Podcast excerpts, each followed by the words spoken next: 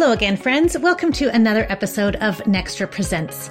Today, Grant is talking with Lindsay Drake Nightingale from Yorkshire Garden Services. Lindsay is a delight to listen to, and she is full of knowledge and experience. She entered the landscape industry as a second career, and she's definitely making the most of it. She owns Yorkshire Garden Services, and they specialize in high end residential landscape maintenance and installations in Toronto and York region.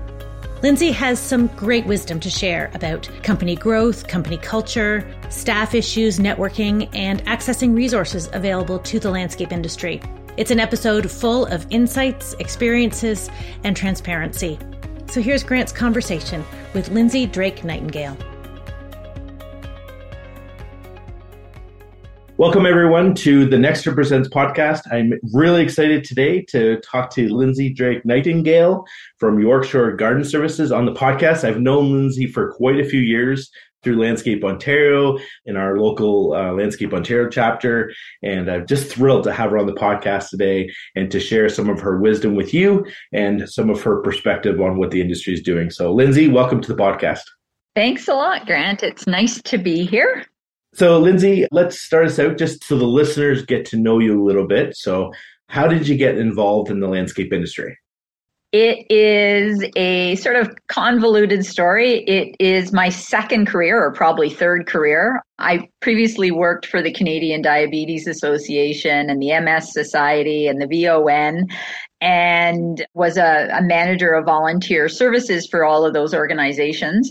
And I just burnt out. I really needed a change. So I quit cold turkey. Like I went home and told my husband at the time, and we're having dinner. I said, I quit today. And it's like, whoa, you know, and then uh, I immediately got a job actually at Valley View Gardens in the east end of Toronto and worked there for the summer and then applied to Humber College for their landscape technician program. So that was 23 years ago.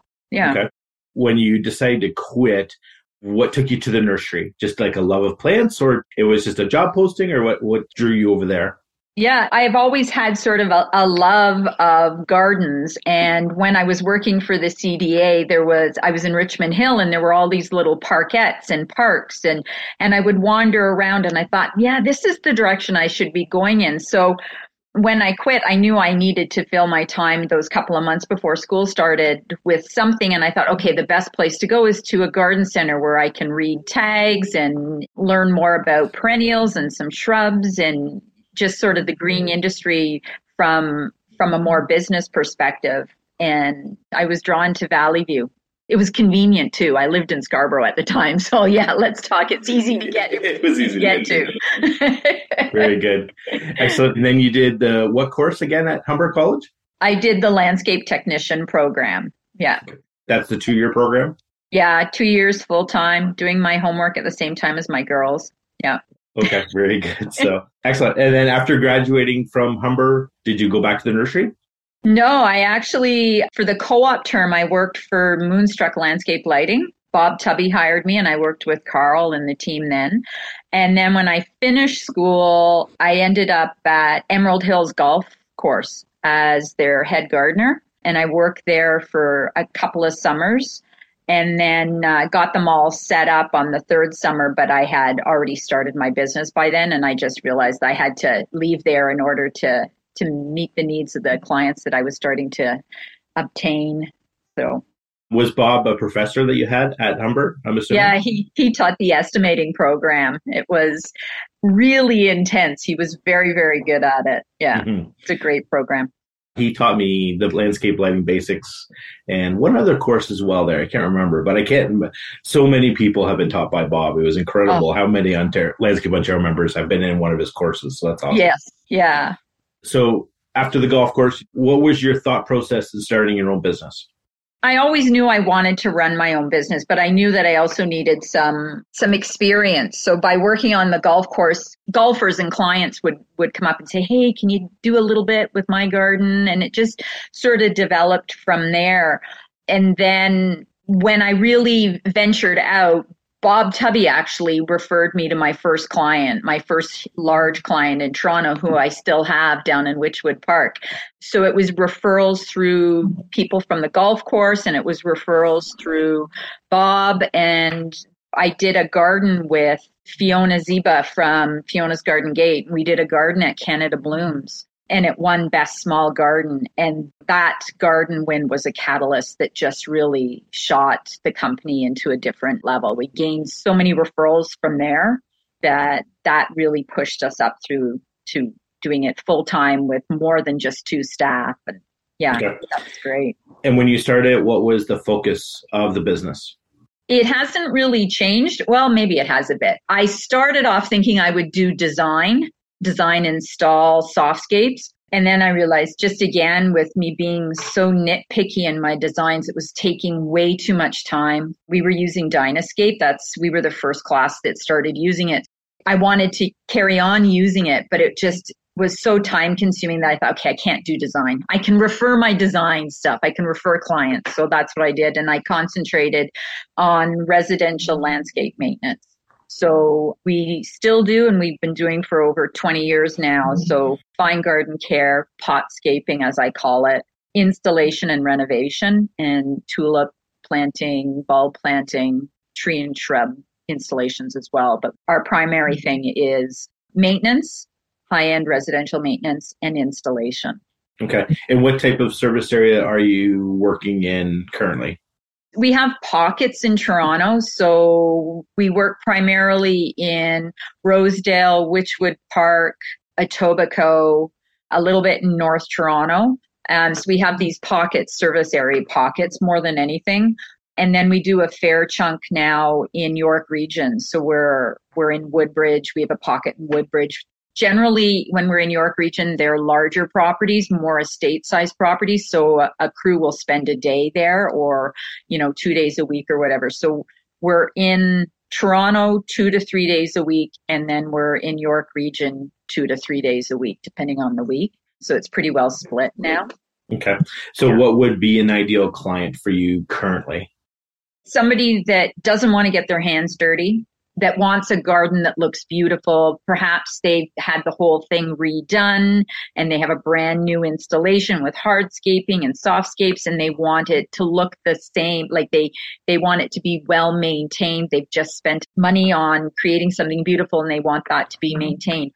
Sort of from a demographic point of view, our clients are predominantly women over 40 working and have discretionary funds to spend.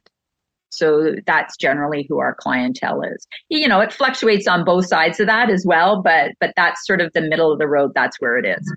Okay. And over the last couple of years, like maybe just take out COVID because everyone's been so busy during COVID. Yeah. How would those clients necessarily find you? Because it's a fairly niche market, right? Like it's yes. not, it sounds like people aren't calling you to get their grass cut. They're getting no. you to look after their gardens. Yeah. So how has the business grown in that niche that you've created? It's funny because it's always been word of mouth. And then I redid the website again and worked with a company out of Guelph called Intrigue Media and then started working, you know, with all the Google Analytics and all of that stuff that's way beyond my brain power. And through all the Google stuff and all of that analytics stuff, they I had more clients coming through the website to the point where I was inundated with people. I actually told them stop. You, you have to turn it right down. Like yeah. we're just overwhelmed with interest. And then winning the national award for residential maintenance, that bumped up our company to the next level. And again, people were like, wow, they, they're an award winner. We want them doing our garden. So there was a lot of referral out of that, whether they saw it on the website or whether they saw it in media but it is hard. Like growth is really hard. Even with COVID, we grew so much during COVID and, and we're still struggling with that huge growth this year. I do want to get back to the growth and the pain with that. Yeah. So, Lindsay, what is your current role within the business today? I'm president, so I'm primarily responsible for sales in the initial meeting with our clients or our potential clients. I do the the meet. I go and I do an estimate. I put together the proposal and send it back to them. Ninety percent of the time, I'm here at the office when the crews start in the morning. So they start fairly early. In the in the summer, we start at six. In the side ends, fall and spring, we start at six thirty. So that I'm always seeing at least the team leaders just to sort of keep on top of that as well. But I have a woman that's been with me for about five years now, and she's the ops manager. So she takes care of all the staffing stuff. So I primarily do the network and the client customer interface, I guess is what you could call it. So just kind of give you some sort of range of how big the business is at. Like how many crews would you have out? What's a yeah. average crew size? Yeah. You know, this is again the whole growth thing. So ideally, in an ideal world, we should have about 10 or 11 or 12. We have eight right now. Mm-hmm. I would love to have it slightly larger just because I find that the crews I've got right now are overworked. But again, that's a whole other issue is talking about recruitment and the labor force and all of that. So generally we have between eight and the high I've had is 14. So I'd really like it a little bit more in the middle. Yeah. Okay. yeah. All right. And then what does the next year look like for you? Do you want to grow? Are you thinking like what's your strategic plan for the next 12 months? It's funny you talk about that because I was just talking with Elisa, she's the ops manager, about what we're going to be doing as soon as we shut down. We're not going to wait till the later in the winter. We're going to do it in December, and that's relooking, re-examining our whole plan and our processes and our hiring and everything for next year. So to sort of talk about it right now, it's like, well, I just be off the top of my head, but but we realized this year was a really tough year. There was a lot of stuff we coasted through the two years of COVID. We really did well and we coasted. And then everything sort of hit the fan this year. Everything that could go wrong went wrong. Everything from COVID going through the staff more than once and death in people's families and trucks breaking down and, you know, not getting supplies. And so it was a tough year, but it's a one in 20 year. So by taking some of those negative things that happen and how we can look at processes to deal with them moving forward. So that's part of our whole strat plan and where we are going, say for the next 20 years or whatever. But it is part of our thoughts for our development that we're going to be carrying out in December. So it's like, we'll see what happens with that, right? Like it's been, as I said, coasting through two years of COVID was quite a surprise. Yeah. But now everything is like, let's work on it. Mm-hmm. So we're just going to take a quick break for one of our sponsors and we'll be right back. We are grateful for this year's podcast sponsor, Jim Pattison Lease. This year, Jim Pattison Lease celebrates its 60th anniversary. It was 60 years ago that Jim Pattison leased his first vehicle through Jim Pattison Pontiac Buick. And since then, they've expanded and opened offices across the country, always with the goal of helping local business. They provide exceptional service through all their fleet solutions, whether that be leasing, expert industry knowledge, data capturing and online reporting, or fuel and maintenance networks. Jim Pattison Lease specializes in outfitting, so they can deliver your vehicle totally complete with equipment and decals and rust proofing. Basically, it's ready to go the moment it gets delivered. They provide personal service and flexible leasing options, offering lease structures and terms that will optimize your vehicle spend. They provide full support to your vehicle management cycle, including remarketing your used vehicles. The remarketing staff will ensure you're provided with the best opportunities to maximize the resale value on your lease returns. They also offer an online reporting system. It is effective and easy to use and a great way to manage your fleet of light duty cars and trucks. For the last 60 years, Jim Pattison Lease has grown because their commitment to their core values has not wavered. Those core values are integrity, quality, and customer service. These are the values that define the way they do business and the way they treat their clients, and we can personally attest to that. So, whatever your fleet needs may be, we highly recommend you contact Wendy Ladd at Jim Pattison Lease. You can reach her at 416 417 5233 or wendy.ladd, that's L A D D, at jplease.com. Again, it's 416 417 5233 or wendy.ladd at jplease.com. And now, back to Grant. Welcome back, everyone, to the Nextra Presents podcast. And it's my pleasure to be having this great conversation with Lindsay and uh, just talking about her business and what's happening. We got a couple topics to talk about right after the break. But yeah, so Lindsay, you talked about growth in the business. So mm-hmm. the one thing I have from talking to you and seeing your business from the outside is that you've been very strategic with the type of client you do, like the garden work. Like that's mm-hmm. been kind of your niche and that's what you've been able to do. Where most contractors don't say a no enough. And I'm assuming that you've had lots of opportunities. You've probably had lots of opportunities to get in the hardscape world. And, and of course, because it's always people are like, you always do good work. So people want to move you and, and get you to do other stuff. So yeah. can you talk a little bit about that? And then maybe how does that affect the growth of the business? Right. It's funny because we have a client service tech end of it. So if a client has a pathway that's kind of uneven, we would be able to fix it, but we wouldn't remove everything, re-level it, do anything. We do the sort of the soft side of hardscapes. Mm-hmm. we'll do that. And basically we do it for our existing clients. Like if they have a, a, gate that's uneven, we'll fix it for them. If they have, you know, something that needs to be leveled, we'll fix it for them. So we'll do that traditional handyman client service mm-hmm. tech end of things to help out our client. And that is as a result of a few of our clients that are older going, Do you know of a handyman? Do you know of somebody that can do this? And, and me just saying, Yeah, we can get it done for you. Let us do it. We'll do it. But predominantly, we've stayed garden specific. I've tried not to stray too far and and it's because I have a network. So whether or not I refer to X design build company or Y, I have a network of people that have the expertise and will do the work that we don't do, but I'm totally comfortable referring them to this fencing company or to this contractor or this lighting company or arborist. So it's building on knowing your own expertise and that of your staff and then knowing the expertise of a core group of contractors and that's what makes our business unique we don't have to do everything. We don't have to be everything for everybody. Is that something naturally you came by? Like, you know, when people do ask you and say, hey, can you do a patio for me? Because you get those requests, obviously. Yes. Yeah. Has that always been something? Because again, like a lot of our contractors will just say yes to everything mm-hmm. because they asked, right? And yes. they're like, well, yeah, we should get into that, right? So, yeah. Yeah. So you sort of stumble into it. And I've made a conscious decision not to do that. So they'll go, well, we just need a little thing done. I'm going, yeah, no, we're not doing that little thing for you. Yeah. I don't care.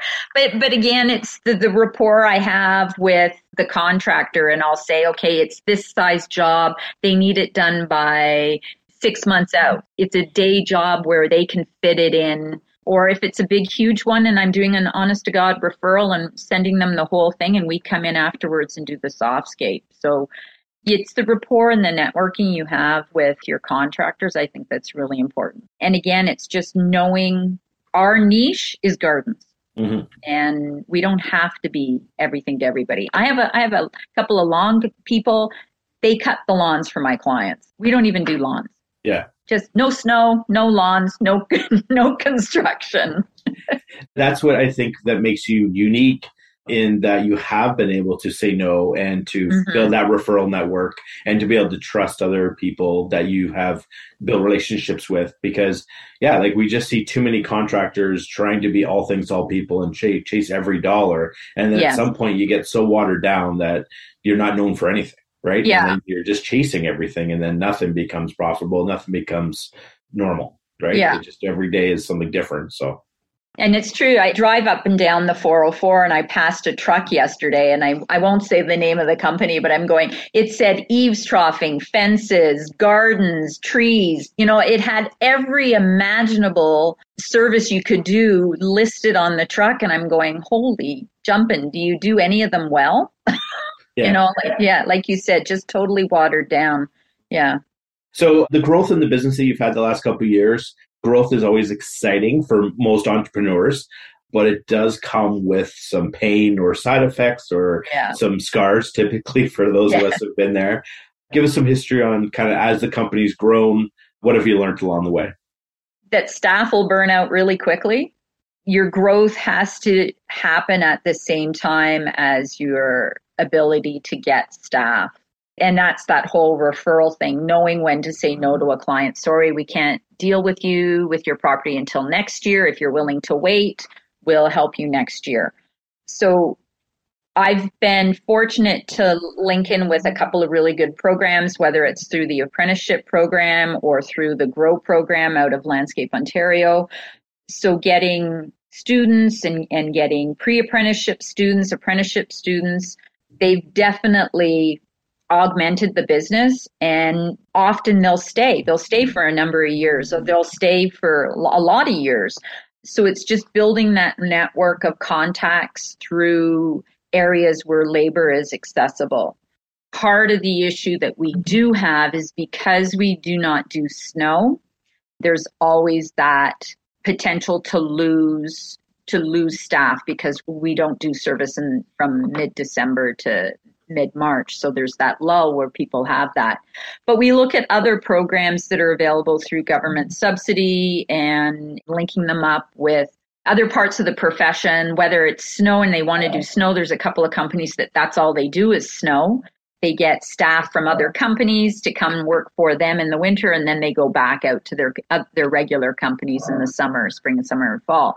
So there's there's links like that, but that's that does make it difficult for for having staff and and holding staff is what are they going to do in the winter. Mm-hmm. And that's been an industry issue we've had for so many years, right? And I think yes. so many people don't want to do snow just because it is so hard on your personal life. So they yeah. start getting into it, but then sometimes it doesn't help, right? Just doing yes. it is just for the sake of doing it isn't necessarily good. So, so yeah. you had said, I think the key phrase of that when you started this was measuring steady growth based on the staff's ability or staff availability. Yeah. How do you measure that? You've obviously been like, oh, we crossed the line. That yes. was that was too much. So for the yes. owner out there that's like, I never thought of this before. Like, how do I measure that? What are the key signs? What are you hearing from the staff? Tell us some stuff. And hopefully now I'm assuming you know what that line is now, or you you can see the some of those yeah. signs before you get there. But yeah, yeah. So I know I'm at it right now. We can't take any more work on you know, you're looking at how many hours there are in a week, how many hours per crew. You're looking at all of those sort of metrics, right? But then you also have to account for rain days, sick days, and this year it's just been all over the place. So it's like, you know, I I have done all different sort of case scenarios. So, okay, if I have two crews and there's six, one of them gets sick, okay, what's that going to do? So it's as much as you rely on the data that you've built up over the years, you sometimes end up flying by the seat of your pants. People will say, Oh, you don't. No, you don't. I'm going, Oh, yeah, you do sometimes. We're human and our staff are very human. I've been saying a little bit is that with the way this year's been going, I haven't had a complete crew since April. When I'm looking at all my metrics and stuff, I'm doing it as the worst case scenario this year. Whereas mm-hmm. in the past, it's been fine. I've had three and a half full crews. So we've been able to do so much more work this year because it's been two crews or one crew, you know, depending on the day. It's really impinged on on our growth.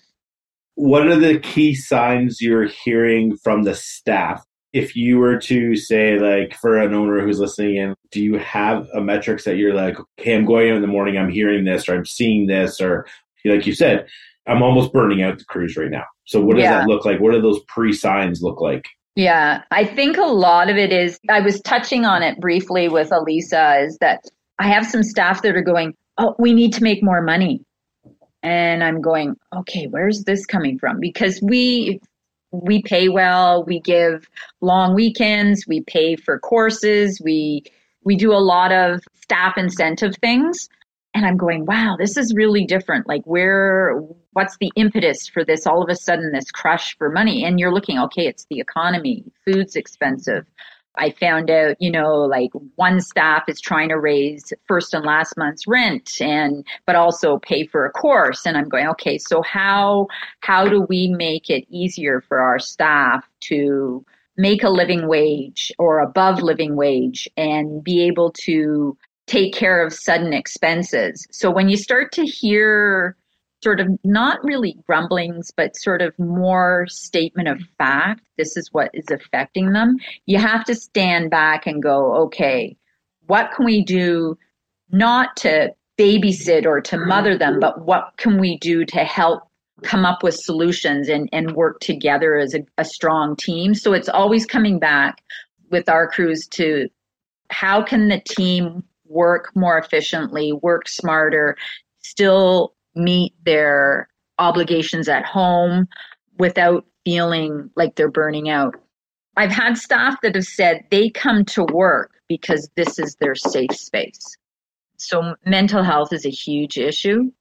So we're always very cognizant of mental health issues and and how people are feeling. I know it sounds kind of touchy feely, but we do. We touch base with everybody daily just to see how they're doing. Again, I think this is the advantage that you would have as being a female owner versus a male owner because male owners are typically not to stereotype but most of us male owners are not good with feelings. We're good with you know direction and and yeah. and, and production. But you know what are those questions? What are those habits you're doing to make sure you're connecting with the staff? Right. For whoever is running the company i think it, one of the most crucial things is communication and the questions you ask and leaving them as open-ended questions and not just saying, "Oh, how are you doing?" Fine. No, it's like, "Oh, what have you been doing this today? How was your weekend? What did you do on the weekend?" Asking about their situation, how's your dog, how's your spouse, whatever, right? And you're not being nosy, you're seeing how they're doing. And and I think that whether you're male female binary you you can ask a question to find out how your staff members doing.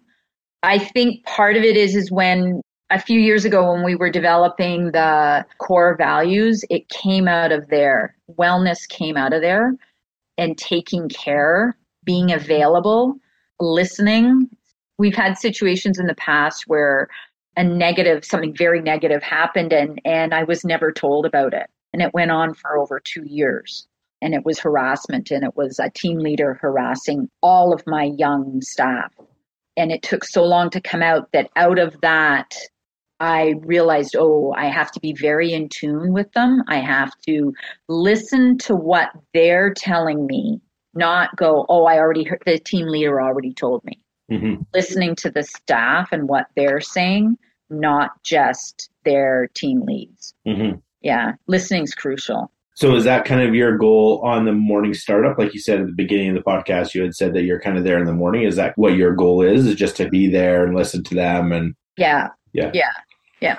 You know, and there's always things like, oh, somebody left the door open so the temperature in here dropped to 15 last night. It's like, okay, don't forget, you have to close the doors.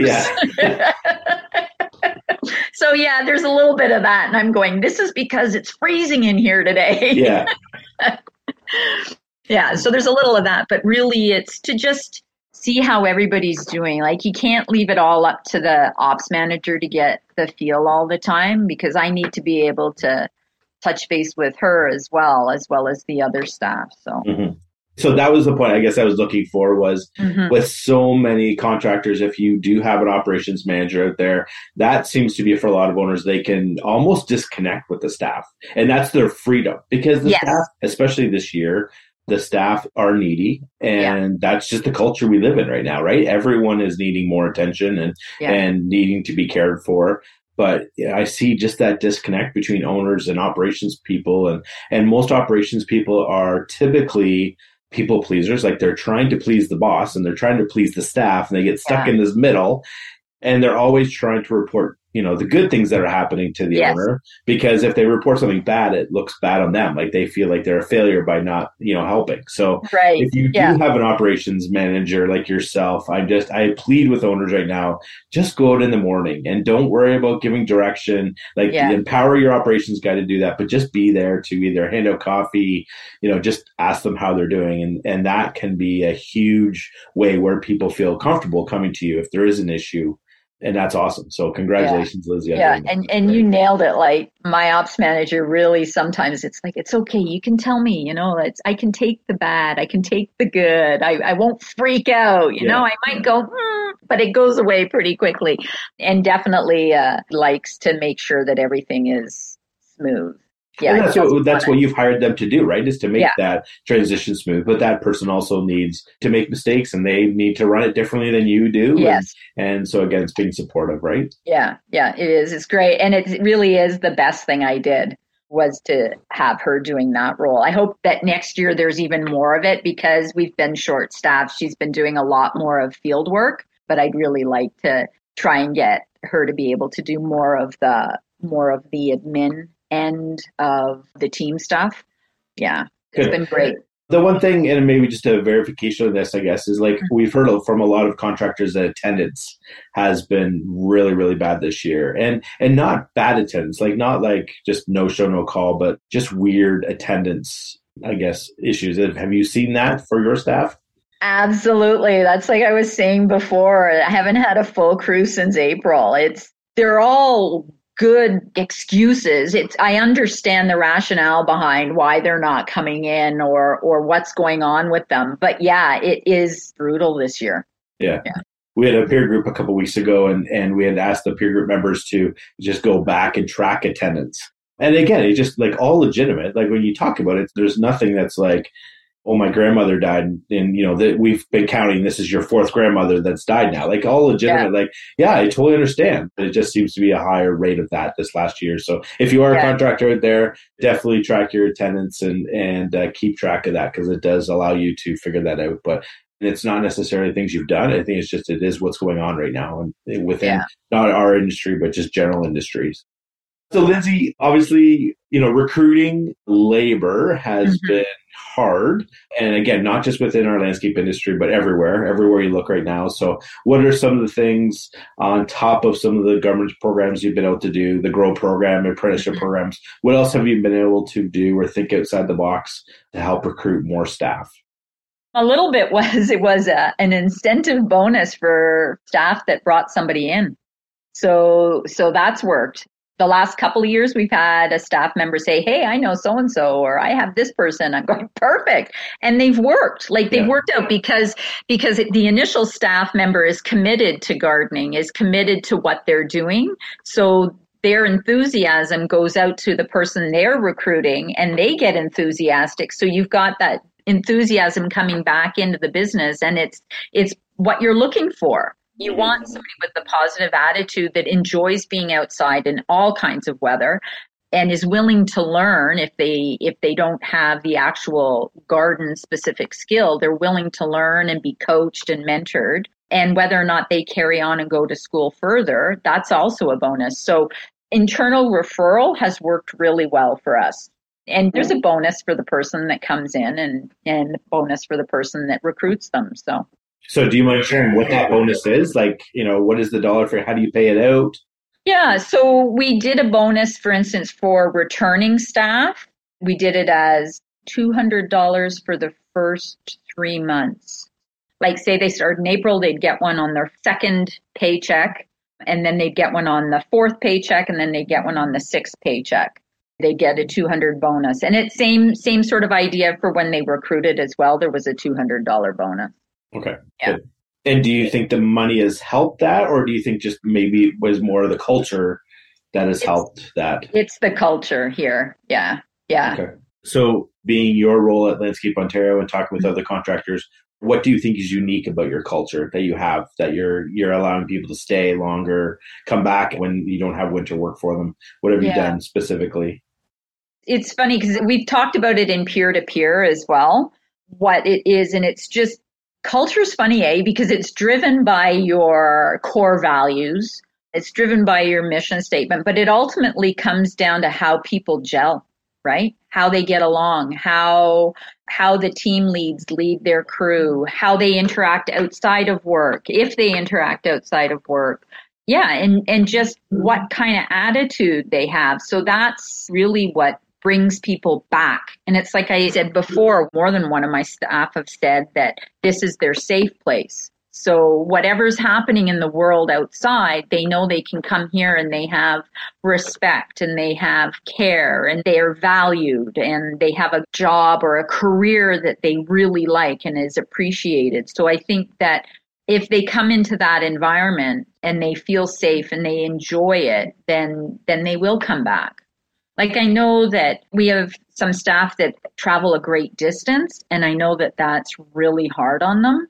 And that's something that they have to figure out whether or not they are able to come back because of the distance they're traveling. Because adding extra hour and a half on each end of the day after working 10 hours. Mm-hmm. But that is something they'll figure out.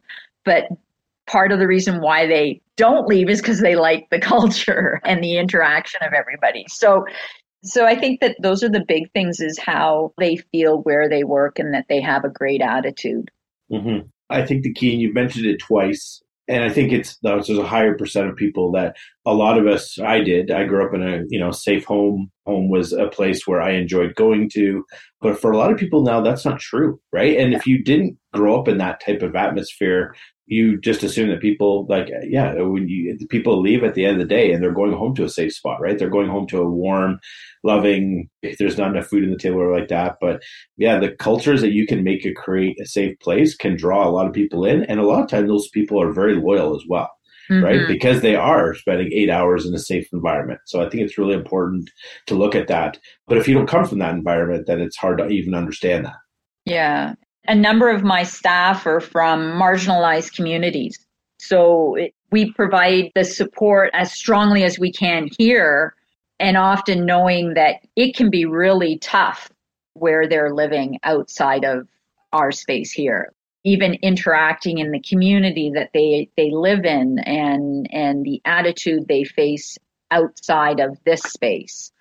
So, yeah, it can be tough for some of our staff. And I just some of the stories I've heard are just like heartbreaking.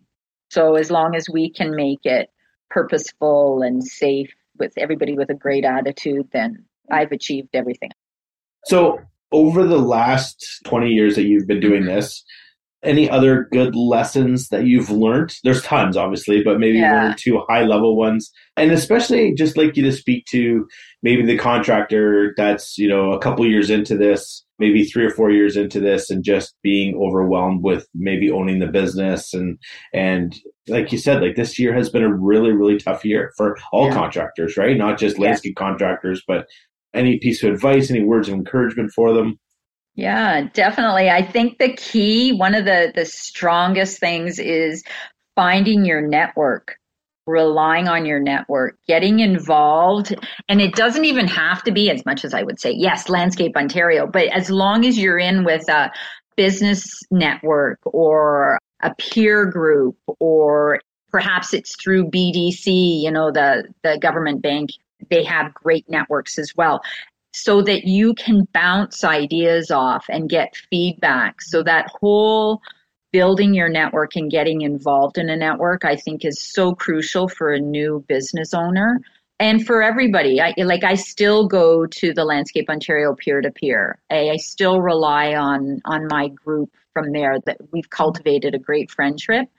So I think that that's one of the crucial things. And then knowing that you don't know everything so if you think you are an expert in everything to do with your business, you're wrong.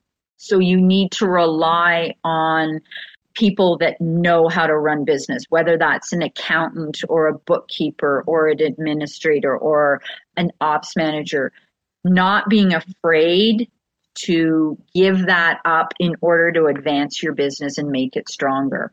I know there's this whole thing out there right now, and I, I'm looking at it as well. There's virtual EAs, there's real EAs. So it's not being afraid to delegate and just concentrating on what you're good at. If you're good at sales, then hire somebody that's good at HR. If you're good at the technical stuff, find somebody that can be your manager it's analyzing who you are and what you hope to achieve. And I guess that kind of segues into my favorite book. when I first started up, and it's probably in its like 400th edition at this point, and it's The E Myth by Michael Gerber. Mm-hmm. Phenomenal book. Looks at it from the manager perspective and the technician perspective and which one you are. And that helps you determine your course of action for your business. But mm-hmm. that book book really was instrumental for me, but also the development of a network. And mine was through the Toronto chapter initially of Landscape Ontario. Yeah. I remember Jacki Hart had recommended that book and I went and bought it and I read it and I just remember like coming back to Marlon like this is us like I'm the technician and yes. here's why this is not going well it's because yes. of me and it was like relieving at one point but then it was guilt at the other I'm like I have created all these issues but just understanding that someone was talking my language right and one of my yeah. highest book recommendations it's exciting to see that that book has touched a lot of people for sure. It, so. it has. And I've given it to new business owners. I've said, here, read this. You need to read this book. Yeah. Yeah. Okay, so just that answer to that question kind of leads in perfectly to your current role, Landscape Ontario. But give us a history of how did you get involved with Landscape Ontario? What did that look like? And just kind of take us through to where your current role is at LO. Okay, it's pretty funny because I've been involved in LO since I was a student. So I was I was a student rep at Humber. And then when I was starting my business, I thought, well, I can't do this by myself. I need to get some information. So I went to LO and they said, well, join the Toronto chapter. And, you know, a lot of this was, mm-hmm. so I go to the Toronto chapter meetings and they're doing elections and Bob Tubby goes, oh, you should come on to the board. I'm like, okay.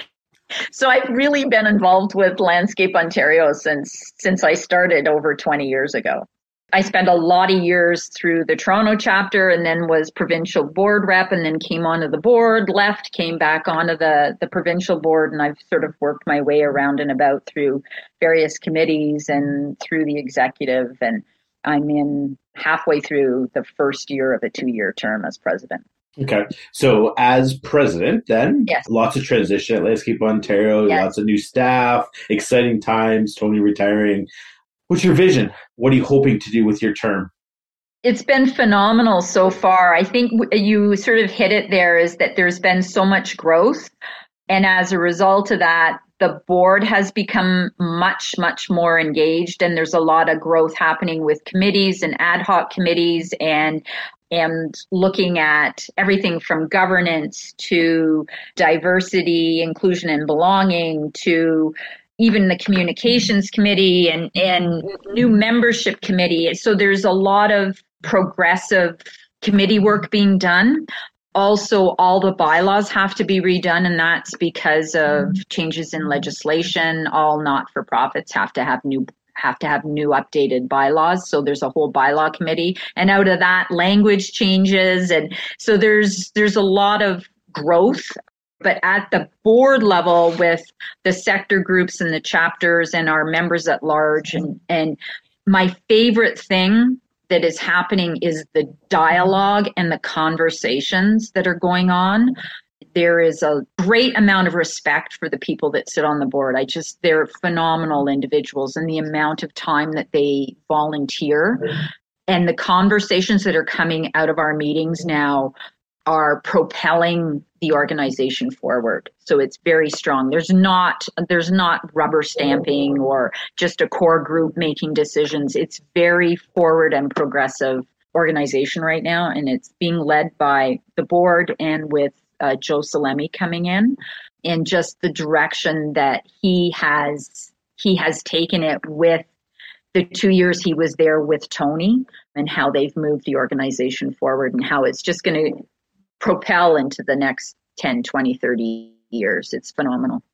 What an amazing opportunity for that transition to happen, right? Like, you know, Tony is such a legacy with us as contractors and then Joe coming in and just almost the perfect timing of during COVID and stuff like that. Yeah. And have opportunities to attend some of the board meetings. And again the you you hit it. Like so many of these people are sharing so much wisdom with the industry. And mm-hmm. again at volunteer level right? Like they're giving up of their time. They're away from their businesses. And there's just so much to learn from them. So yeah. so i guess lindsay explain if there's a contractor out there that's not involved in anything landscape ontario right now mm-hmm. give them a sales pitch. Why should they become involved? Why why do they need to volunteer and to help? And what's the roi there? Because you've seen it. You, yeah. you hinted at it a couple times but yeah. So i think the biggest things are your networking opportunities your education opportunities whether it's through the winter workshops or congress phenomenal opportunity to do education and networking together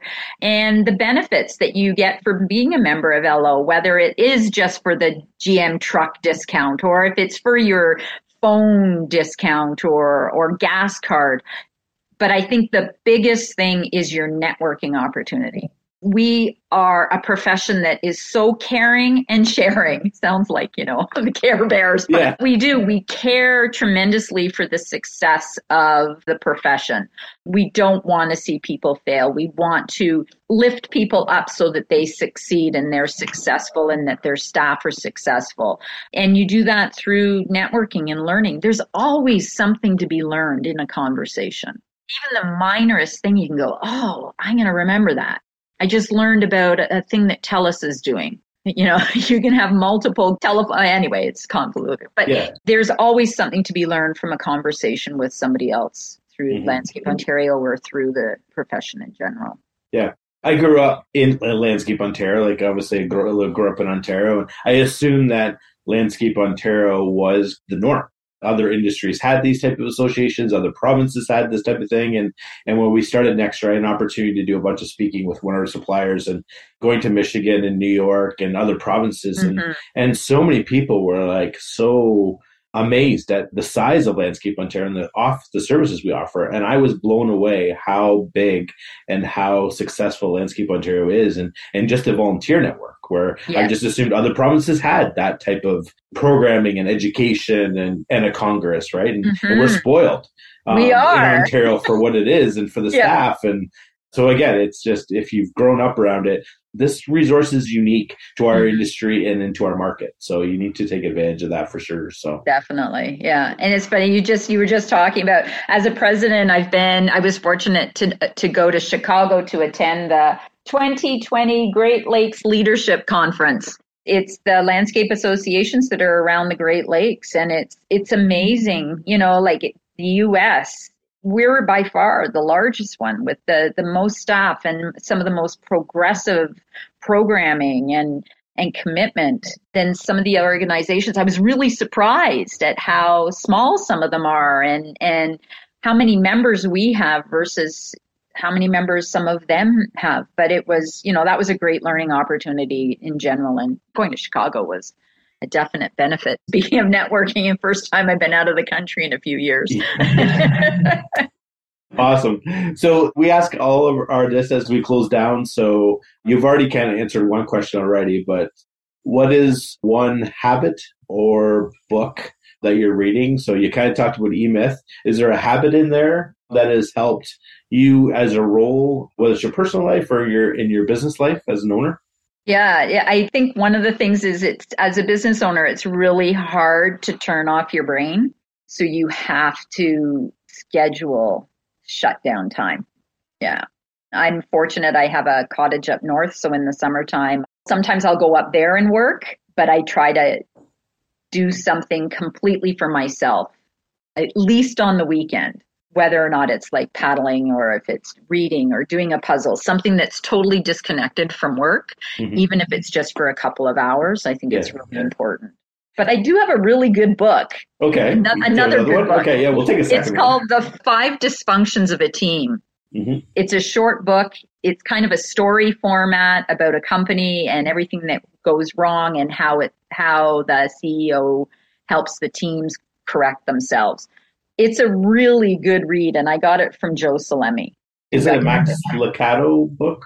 Patrick Patrick Lencioni, yeah, that's right. Lencioni, thank you. Yeah, okay, good. And then, what's one thing you're currently learning from? Always the peer to peer. Look forward to going to the session in November. Always mm-hmm. learning. I have a really tight crew of female business owners that we've met through peer to peer, and I think that our relationship has been uh, has been really strong and we always bounce ideas off of each other. So I'm always learning from them. And then what's one thing or two things, I won't hold you just to one, that you're currently thankful for? I think my team here at the office, definitely. And I'm really into teams. So I love the team that I've got through Landscape Ontario and the board. I think they're just amazing. And then my team here, just watching them grow over the last few years, I'm so proud of them. So I'm very thankful for them.